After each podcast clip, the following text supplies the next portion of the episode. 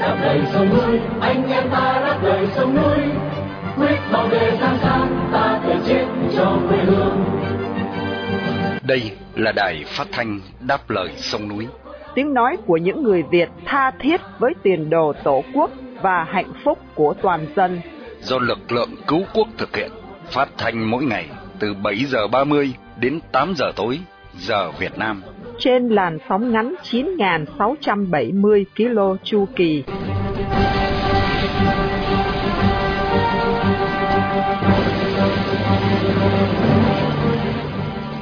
Mỹ Linh xin kính chào quý thính giả. Trong buổi phát thanh hôm nay, Chủ nhật ngày 19 tháng 3 năm 2023 và là buổi phát thanh lần thứ 4327 của đài Đáp Lời Sông Núi. Sau phần tóm lược những tin quan trọng trong ngày, mời quý thính giả theo dõi tiết mục Việt Nam tuần qua. Giữa chương trình là phần nói với người Cộng sản và sau cùng là nhạc tuyển Đáp Lời Sông Núi. Đặc biệt chương trình phát thanh hôm nay được sự bảo trợ của một nhóm cựu quân nhân ở Calgary, Alberta, Canada trong danh sách lịch vàng 365 ngày năm 2023, đồng thời để vinh danh ông Lê Phúc, một người Việt yêu nước đang bị giam cầm trong ngục tù Cộng sản. Sau đây, mời quý thính giả theo dõi bản tin tám lượt với Khánh Ngọc và minh Dương.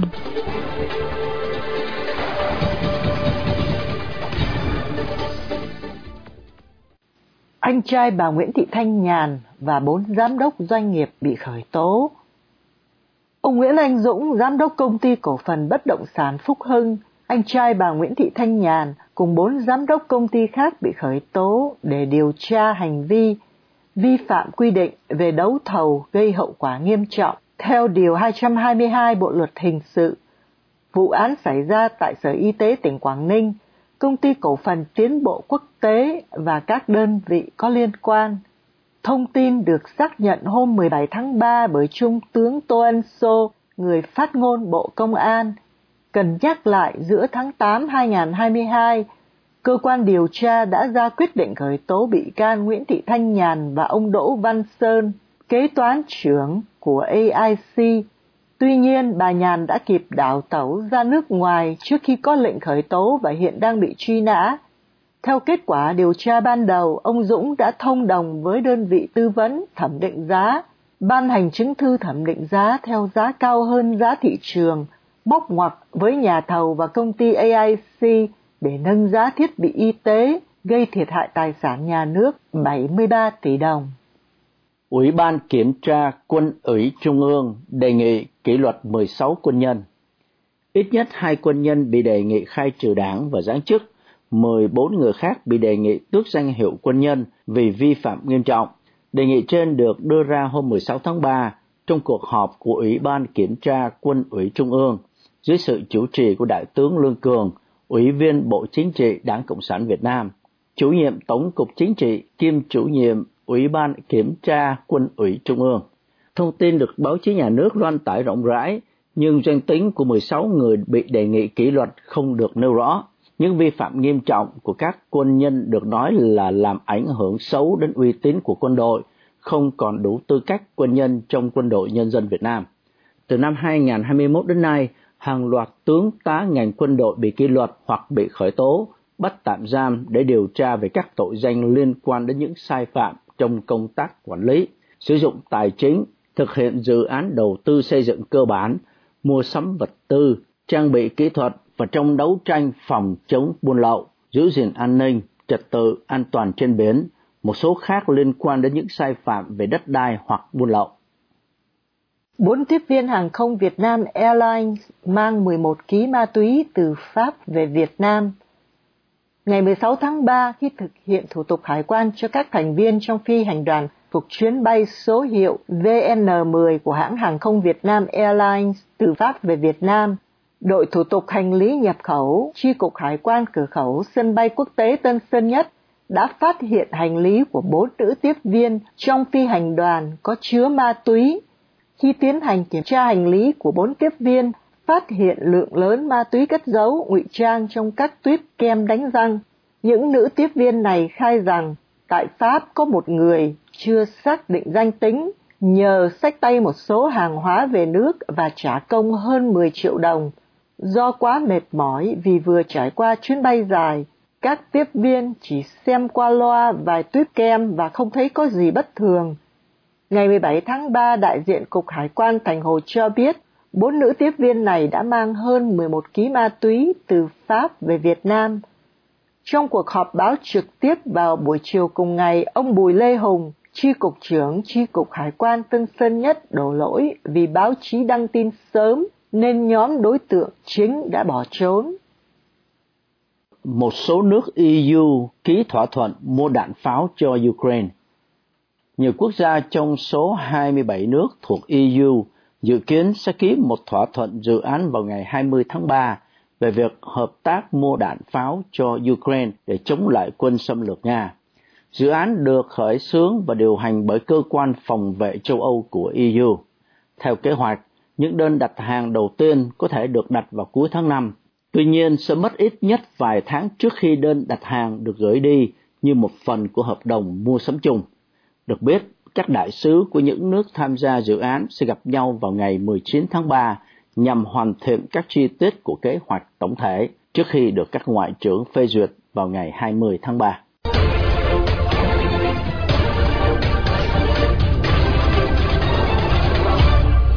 Kính thưa quý thính giả, sau đây phóng viên Bảo Trân và Hướng Dương sẽ điểm lại những sự kiện nổi bật tại Việt Nam trong tuần qua.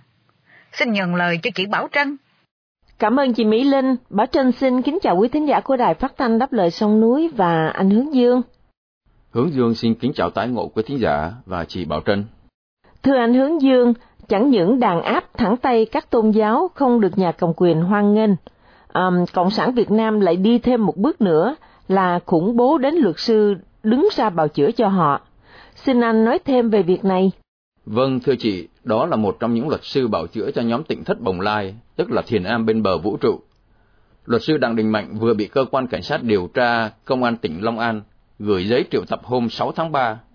Theo đó, ông Mạnh phải đến trụ sở cơ quan trên vào sáng ngày 21 tháng 3 năm 2023 để gọi là làm việc liên quan đến tin báo về tội phạm của Cục An ninh mạng và Phòng chống tội phạm sử dụng công nghệ cao Bộ Công an. Trước đó, ngày 3 tháng 2, cơ quan cảnh sát điều tra đã gửi luật sư Mạnh một bản thông báo về việc tiếp nhận tin báo về tội phạm. Nội dung nói rằng ông có dấu hiệu vi phạm Điều 331 Bộ Luật Hình sự, lợi dụng quyền tự do dân chủ. Cáo buộc trên nhằm vào luật sư Đặng Đình Mạnh và một số đồng nghiệp của ông khi phân tích dưới góc độ pháp lý những sai phạm trong phiên xét xử vụ án tỉnh thất Bồng Lai, được phát trong một video trên kênh YouTube. Ông Đặng Đình Mạnh là một trong số ít những luật sư dám nhận bảo chữa cho những người đấu tranh dân chủ tại các phiên tòa. Ông nổi tiếng không chỉ ở sự mạnh mẽ, quyết đoán mà còn bởi vai trò làm chứng và truyền đạt các thông tin trong những phiên xử kín ra trước công luận. Việc buộc tội một số luật sư theo Điều 331 khi họ hành nghề cho thấy nhà cầm quyền ngày càng tàn bạo trong việc diệt trừ quyền tự do ngôn luận. Thưa anh, trong tuần qua, một tù nhân lương tâm, um, anh Hồ Đình Cương, một thành viên của nhóm hiến pháp vừa mãn hạn tù. Um, anh có thêm tin gì về việc này không ạ? À? Thưa chị, đó là anh Hồ Đình Cương, thành viên nhóm phổ biến hiến pháp, hay còn gọi là nhóm hiến pháp, vừa mãn án hôm 11 tháng 3 sau 4 năm 6 tháng tù giam. Ông Cương là người thứ tư của nhóm hiến pháp ra tù. Ông bị bắt vào đầu tháng 9 năm 2018 và bị kết án cùng 7 người khác vào năm 2019 với à, cáo buộc gây rối an ninh theo Điều 118 Bộ Luật Hình sự. Hồ Đình Cương thủ án tại nhà tù Xuân Lộc, nơi giam giữ một số tù nhân chính trị, bằng biện pháp vô cùng hà khắc. Nhiều tù nhân bị bệnh nhưng không được chữa trị, hoặc chỉ được cấp vài viên thuốc giảm đau. Điển hình là trường hợp nhà báo tự do tiến sĩ Phạm Chí Dũng. Ông Dũng bị ho ra máu nhưng chỉ được cấp mấy viên thuốc ít ỏi, đến nỗi ông phải nhai thuốc lá để cầm máu và giảm cơn đau. Một số tù nhân lương tâm khác mắc bệnh đau răng phải lấy que tự chọc và vứt bỏ răng mình đi. Theo lời ông Cương, những người nhận tội thì được nới lỏng hơn. Họ có thể được tự trồng rau, được ra sân tập thể dục, trong khi những người không nhận tội thì bị đối xử khắc nghiệt hơn.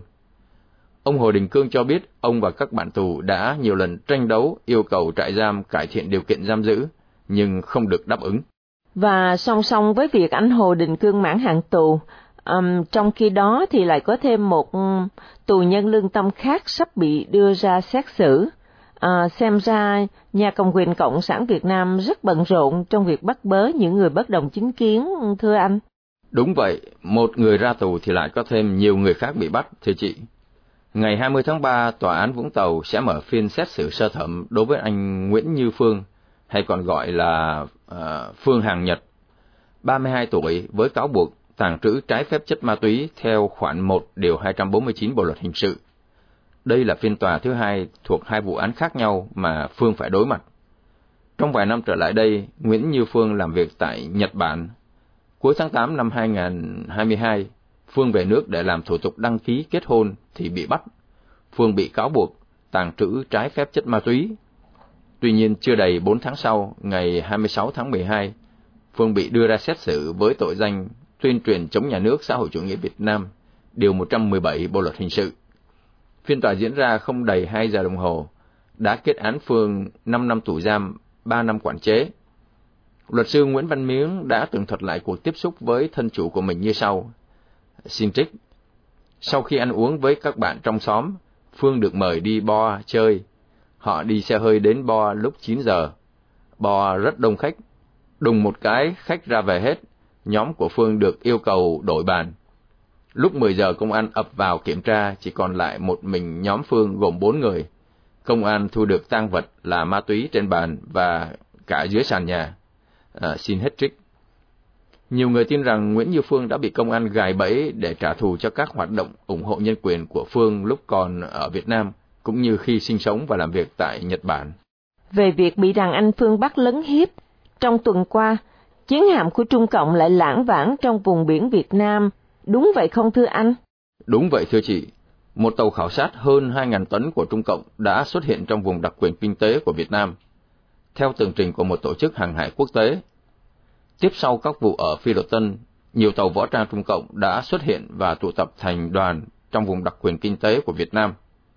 Dự án Đại ký Biển Đông được viết tắt là SCSCI cũng đưa tin một tàu khảo sát có trọng tải 2.600 tấn của Trung Cộng cũng đã lạng vạng bên trong vùng đặc quyền kinh tế của Việt Nam và điều này cho thấy có thể đã có một hoạt động nào đó tại đây. Theo uh, SCSCI, số lượng tàu Trung Cộng đã gia tăng đáng kể trong hai tuần đầu của tháng 3 năm nay, gần gấp 3 lần số lượng quan sát được uh, vào cuối tháng 2.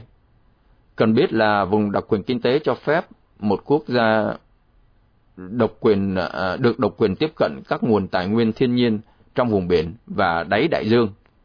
Các tàu Trung Cộng cũng hoạt động sâu bên trong vùng này, cách bờ biển Quảng Ngãi chỉ 60 hải lý.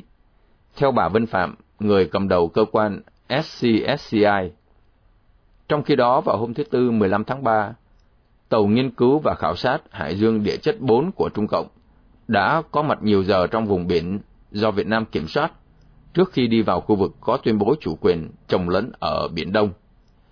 Theo trang giao thông hàng hải, chiếc tàu này đã ở trong vùng đặc quyền kinh tế của Việt Nam hơn 17 tiếng đồng hồ trong ngày 15 tháng 3.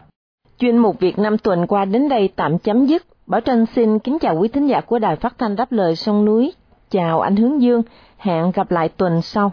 Hướng Dương cũng xin kính chào tạm biệt quý thính giả và chị Bảo Trân xin hẹn vào Chủ nhật tuần tới cũng trong chuyên mục Việt Nam tuần qua.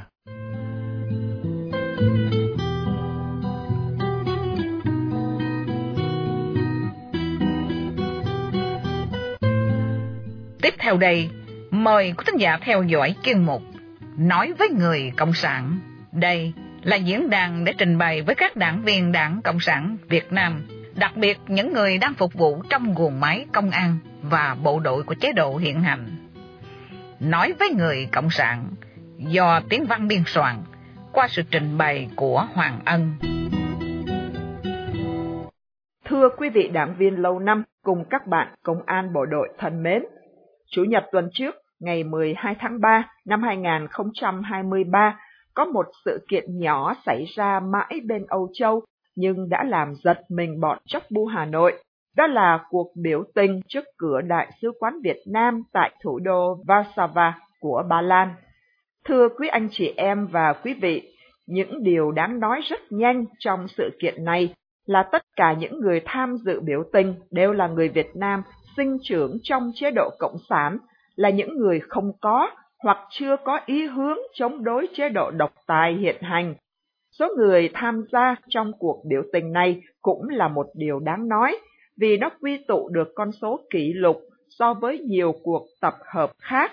300 người đã bất chấp thời tiết gió rét châu Âu, bất chấp đường xá xa xôi để đi biểu tỏ sự bức xúc phản đối về thái độ cửa quyền nhũng nhiễu tiền bạc trước cửa cơ quan đại diện của chế độ Hà Nội tại Ba Lan. Họ đã yêu cầu đại sứ phải từ chức và tổng lãnh sự phải bị truy tố. Cuộc biểu tình này đã thu hút sự chú ý rộng rãi của dư luận người Việt trên khắp thế giới và được một số cơ quan thông tấn báo chí Ba Lan đưa tin. Thưa anh chị em và quý vị, đối với các xứ sở dân chủ, cuộc biểu tình chỉ có 300 người là một cuộc biểu tình quá nhỏ bé và nếu so với dân số Việt Nam là 100 triệu người, thì con số 300 còn nhỏ bé hơn nhiều. Tuy nhiên, số lượng ở đây không nói lên hết được bản chất quan trọng của sự kiện nhỏ bé này. Để dễ dàng trao đổi, chúng ta sẽ tạm gọi đây là cuộc biểu tình 300. Dưới góc độ vận động xã hội, cuộc biểu tình 300 là kết quả tất yếu của sự quy tụ rất nhiều các vận động chuyển biến khác trong xã hội Việt Nam từ hàng chục năm qua. Một chuyển biến rõ nhất có thể nêu ra ngay là ý thức của người dân Việt Nam đã dần thay đổi từ sự cam chịu nhẫn nhục chuyển sang bức xúc phản đối trước hệ thống hành chính cửa quyền nhũng nhiễu dân chúng. Sự chuyển biến này lại là kết quả của rất nhiều các chuyển biến khác như sự nổi lên các cá nhân, các vận động đấu tranh dân chủ tự do chống chế độ cộng sản, các phát triển về báo chí tự do độc lập trên mạng theo hướng chỉ trích, tố cáo, phản đối bản chất phản động, độc tài của chế độ cộng sản. Mặc dù cuộc biểu tình 300 vẫn hoàn toàn diễn ra trong giới hạn tránh đụng chạm vào bản chất thối nát của chế độ, nhưng cuộc biểu tình này đã tạo ra một tấm gương, một dấu mốc cho tất cả những người Việt Nam khác trong việc tập hợp để đòi hỏi những quyền lợi chính đáng của bản thân và đồng thời tố cáo phản đối các bất công do hệ thống hành chính của chế độ gây ra. Thưa anh chị em và quý vị, hai vấn đề ngắn gọn là quyền lợi chính đáng và bất công là hai vấn đề gắn chặt vào bản chất của một chế độ chính trị. Nếu đó là một chế độ dân chủ, thì quyền lợi chính đáng của người dân sẽ có xu hướng luôn được bảo vệ, xiển dương và bất công sẽ bị truy nguyên trừng phạt. Ngược lại, nếu đó là một chế độ độc tài phản dân chủ, thì quyền lợi chính đáng của người dân sẽ khó được đảm bảo, nhưng bất công lại dễ dàng được che đậy, bảo kê.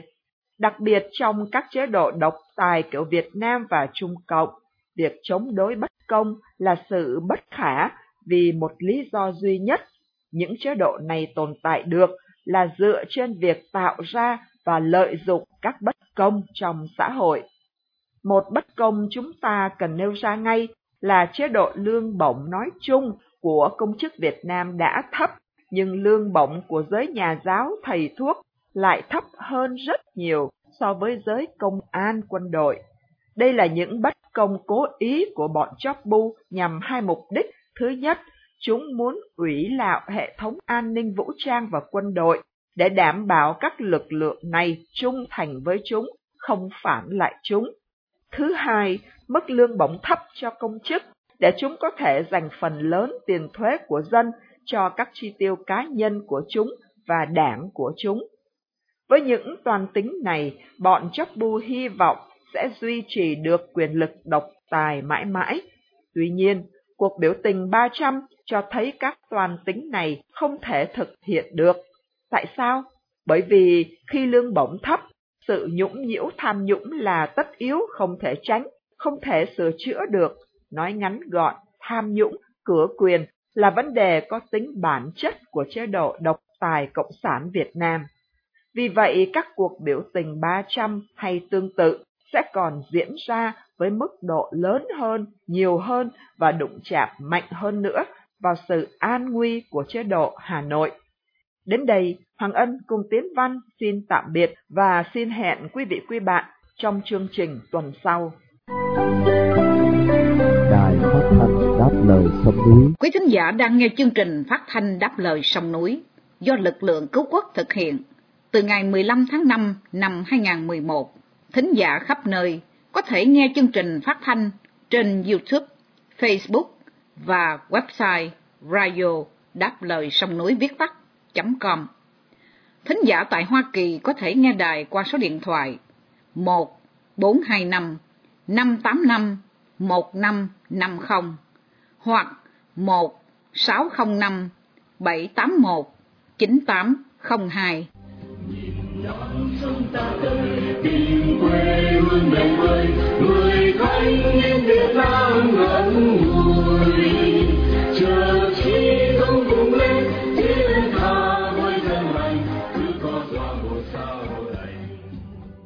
Để kết thúc chương trình phát thanh tối hôm nay, mời quý thính giả theo dõi phần nhạc tuyển đáp lời sông núi do Bảo Trân và Hướng Dương phụ trách.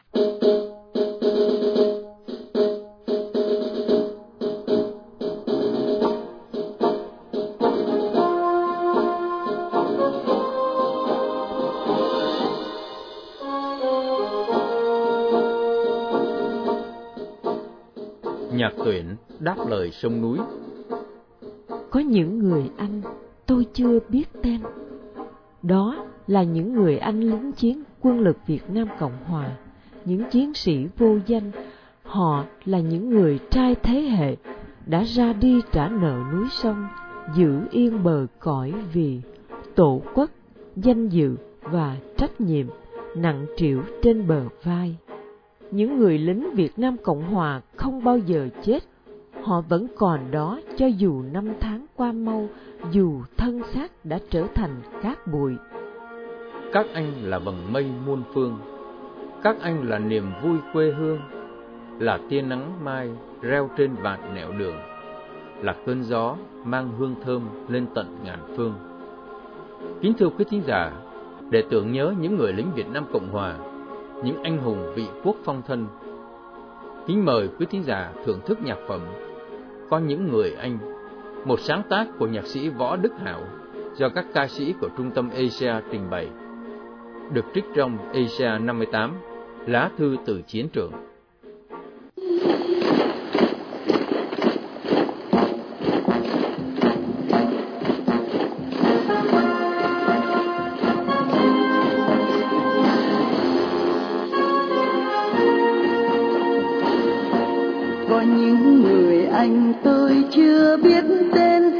Tha cuộc đời đôi môi thấm duyên quê hương trong khói lửa mùa chinh chiến, quên tình thiên sông pha chiến tuyến có những người anh tôi quen đã lâu, năm tháng kể nhau chia bao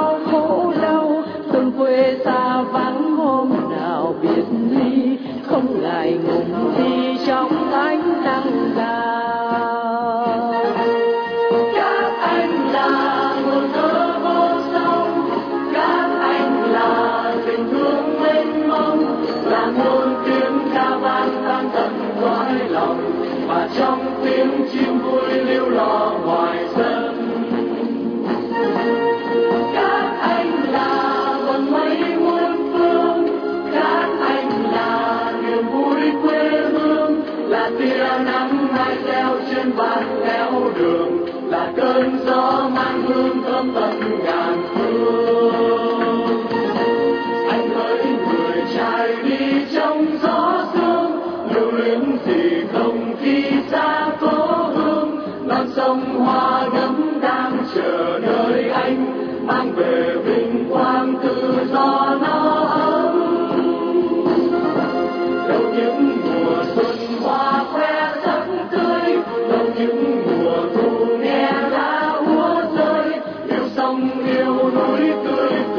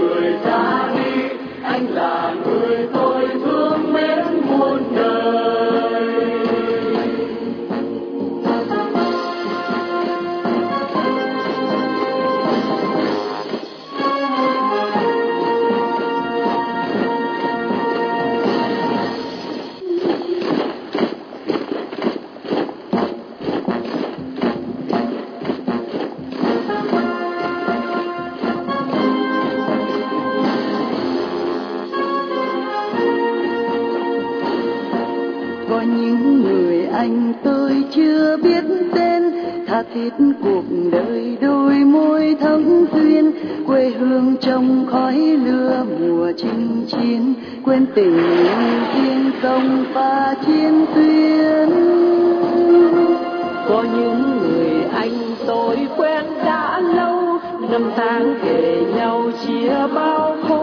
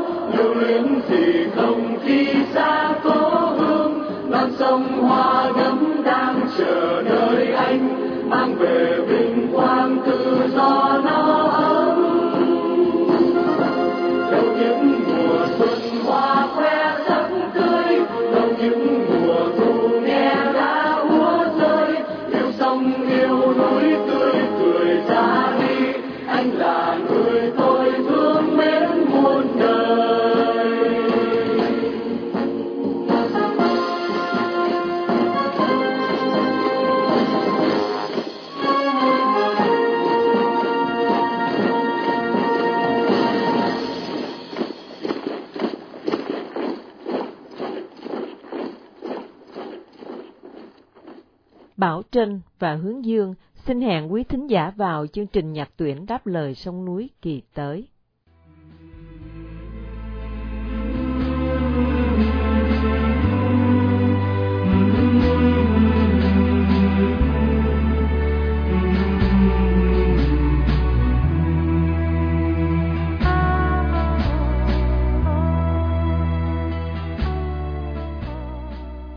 Trước khi chia tay trong buổi phát thanh tối nay, mời quý thính giả cùng đài đáp lời sông núi.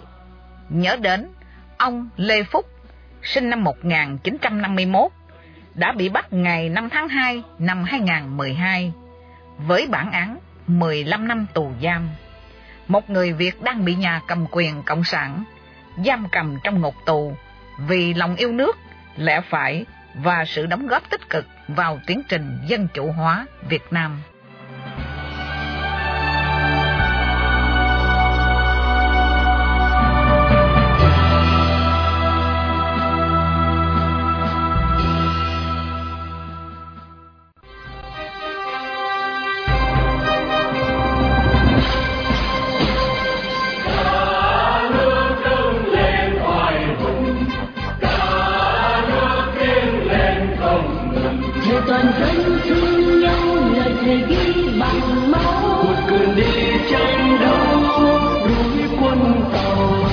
Trình phát thanh đáp lời sông núi hôm nay đến đây là chấm dứt. Hẹn gặp lại quý thính giả trong chương trình tối mai vào lúc 7 giờ 30. Mọi ý kiến và thắc mắc, xin liên lạc với ban biên tập của đài phát thanh đáp lời sông núi tại địa chỉ liên lạc chấm đáp lời sông núi viết tắt a gmail.com hoặc địa chỉ tại Hoa Kỳ, Radio đáp lời sông núi PO Box 612882 San Jose, California 95161 Điện thoại 408 663 9860 Chi phí điều hành đài phát thanh đáp lời sông núi do đồng hương đóng góp ủng hộ tài chánh xin ghi đáp lời sông núi và gửi về địa chỉ của đài hoặc qua PayPal trong website radio đáp lời sông núi viết tắt com đóng góp tài chánh được miễn trừ thuế lợi tức. Cảm ơn quý thính giả đã theo dõi chương trình. Chúc quý vị một đêm thật bình an. Xin mến chào tạm biệt.